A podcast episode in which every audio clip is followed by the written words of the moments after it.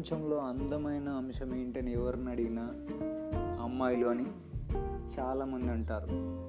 చాలామంది రచయితలు చందమామతో హంసతో నెమలితో అమ్మాయిల్ని పోల్చి వాళ్ళ అందాన్ని ఇంకా రెట్టింపు చేస్తారు.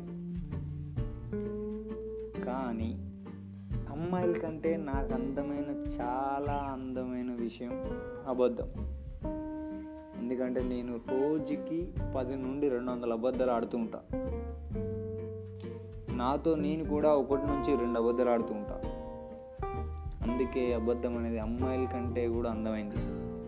అమ్మాయిలు కూడా దీన్ని అందంగా వాడేస్తారు. ఇక అబ్బాయిల విషయానికి వస్తే రోజు మందు తాగుతారు. కానీ అమ్మ నాన్నలతో మేము మందు ముట్టట్లే అని అబద్ధం ఆడతారు. ఎప్పుడు సిగరెట్ కాలుస్తూనే ఉంటారు.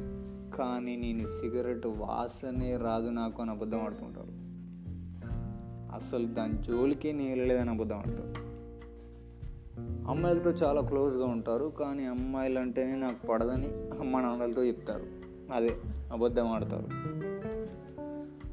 ఎప్పుడూ డ్రగ్స్ తీసుకొని నిషాలో ఉంటారు కానీ నేను ఎప్పుడు వాటికి దూరంగానే ఉన్నాను అని అబద్ధం చెప్తూ ఉంటారు. సో చాలా అబద్ధాలు అందమైన అబద్ధాలు పేర్కొనిపోయి గట్టిగా ఒక పొరలా ఏర్పడ్డాయి. వీటిని ఒక వజ్రాయుధంతో కోస్తే కానీ నిజాలు బయటికి రావు. నిజం నిప్పు నిప్పు లాంటిదని పెద్దలు అన్నారు